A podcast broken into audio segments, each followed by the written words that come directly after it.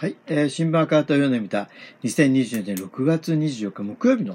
えー、新聞赤旗から読んでいますが、えー、っとですね、ずっと今これは4面5面に掲載されている都議選必勝全都全国決起集会新一の報告というのをずっと読んでみて、この3回目なんですけれども、えー、っとですね、今から読むのはですね、この4ページの、えー、一番後ろの、一番下下のね、欄ですね。議員団としての実績、値打ちとともに、個々の候補者の魅力を大いに語ろうというですね、えー、読んでいきたいと思います。第4に訴えたいのは、躍進した当都議団の実績ととも、と値打ちを大いに語るとともに、個々の候補者の実績と魅力を大いに語ろうということです。2013年、17年の都議選で2回連続躍進し、東京、えー、都議会野党第一党の地位を占める日本共産党都議団が素晴らしい実績と値打ちを発揮していることは、認可保育所を1.7倍にしたことや、ジェンダー平等の、えー、東京やと新たな取り組みなど、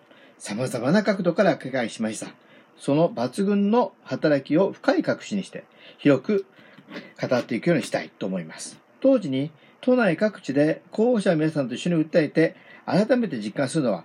我が党の候補者の一人一人が政治家としての人格、えーえー、検視、検視、執権でもですね、都民の苦難に寄り添う政治性でも、論戦力や政策能力にも他党に働け、と、というか実際に動かす力を持っているという点でも、本当に素晴らしい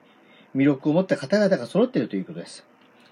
と、議員団としては、実績と一体に、個々の候補者の魅力を大いに語っていくことを訴えたいと思います。我が党の議員団、候補者への注目の評価は、他党の議員と職員、メディアからも寄せられています。ある記者は次のように語っています。都議会の共産党の存在感は絶大だと。知事が先決処分を続けていることに、都民ファースト、自民、公明は何も言えない。共産党が他の党をみんなまとめて声を上げている。完全リードしている。すごい人も、若い方もお寺も、それぞれとても立派な方たちだ。別の記者はこう語っています。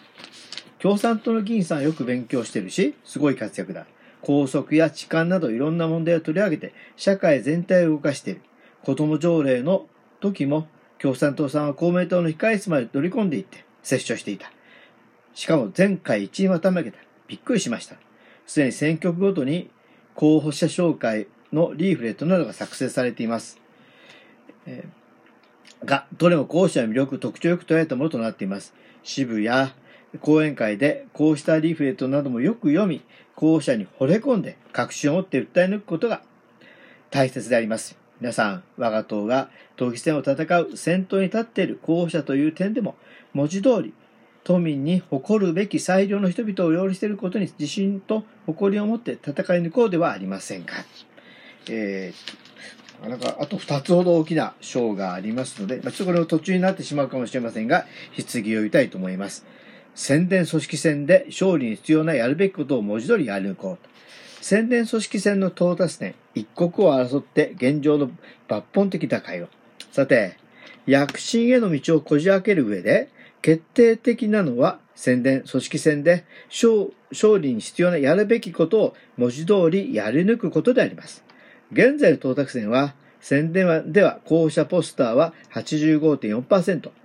30世帯に1箇所を目指している恋のスポットは、44世帯に1箇所となっています。残る10日間、可能なあらゆる手段を駆使して、大量宣伝を抜本的に強化することは、勝利を勝ち取る上で大きな鍵となっています。対話の到達は68万、支持拡大は54万です。前回の同日比を超え、変化を作り出したことが生まれていますが、重点区全体での全回比は対話76%、支持が7、支持拡大が74%と、なお遅れを打開して、勝利に必要な勢いを作り出すには至っていません。一国を争って、現状を抜本的に打開することが文字通りの急務となっています。選挙区ごとの情勢判断と対策を明瞭にし、隅々の共通の認識にして総決起をと。いかにして宣伝組織戦を勝利に必要な水準に一挙に引き上げるか。そのために決定的に重要なのは、選挙区ごとの情勢判断と勝利のために何をなすべきかを端的なスローガンで量にし、支部と党員、後援会員、支持者の隅々までの共通の認識にして、総決起を貸し取ることであります。定数2を3人の有力候補で争う文京区では、福手優子候補が前回215秒差の赤敗でしたが、今回は前回の都民ファーストのように大量の得票を確定する候補者がないもとで、最低当選ラインが大幅に上昇すると判断し、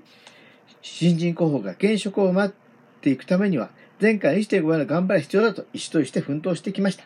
5月末の段階での調整判断で、現状の取り組みの延長では、議席に届かないことを鮮明にして、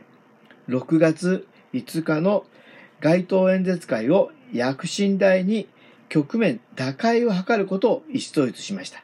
党と講演会は中心的な作戦として、オリッテ作戦でこうした選挙情勢を全ての支持者に伝えて、その力で対話、支持拡大の遅れを打開することにしました。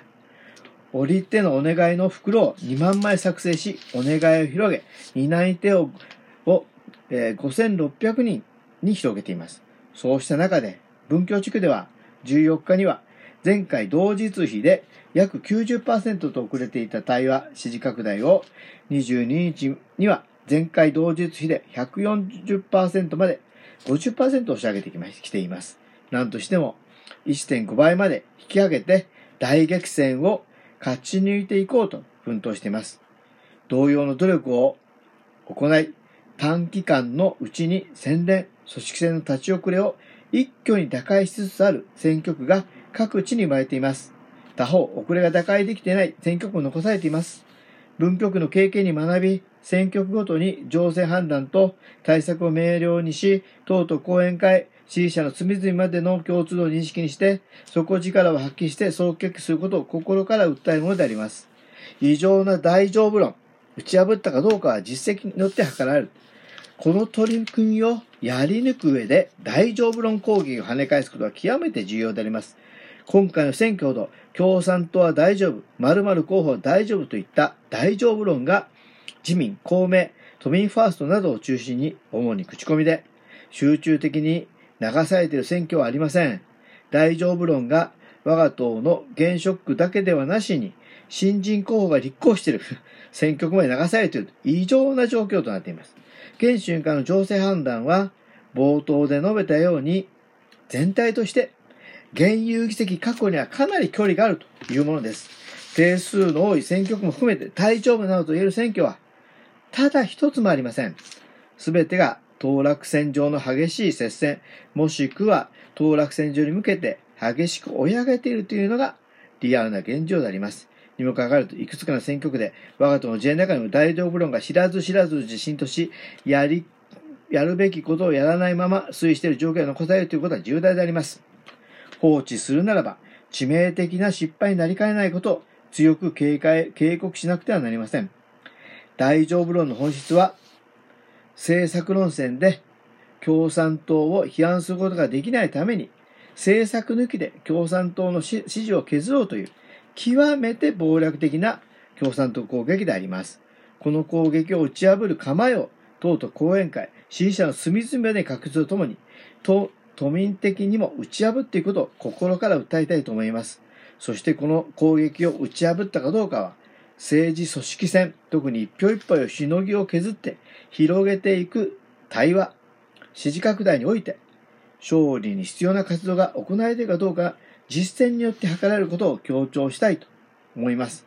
皆さん、勝利に必要な宣伝、組織活動をやり抜くことで、この卑劣な共産党都市の攻撃を断固として打ち破ろうではありませんか？ということでですね、えっ、ー、と、まだちょっと時間は読めるんですが、ちょっと、あの、中途になってしまいそうなので、えー、とりあえずですね、宣伝組織戦で勝利に必要なやるべきことを文字通りやり抜こうということで、えー、異常な大丈夫論攻撃、打ち破ったどう、打ち破ったかどうかは実践によって測られる。えここのところまで読んでですね、まあ、次からは全国の同志に訴える、東京の知人、友人に漏れなく支持の訴えをというところから読んでみたいと思います。えーえー、と、都議選必勝全都全国激取材、市委長の報告ですね。えー、これ、えー、3回目となりますけれども、えー、お聞きいただきありがとうございます。えー、続いてまだ、あの4回目もありますので、えー、次回もお聞きいただきたいと思います。えー、ここまでお聴きいただきありがとうございました。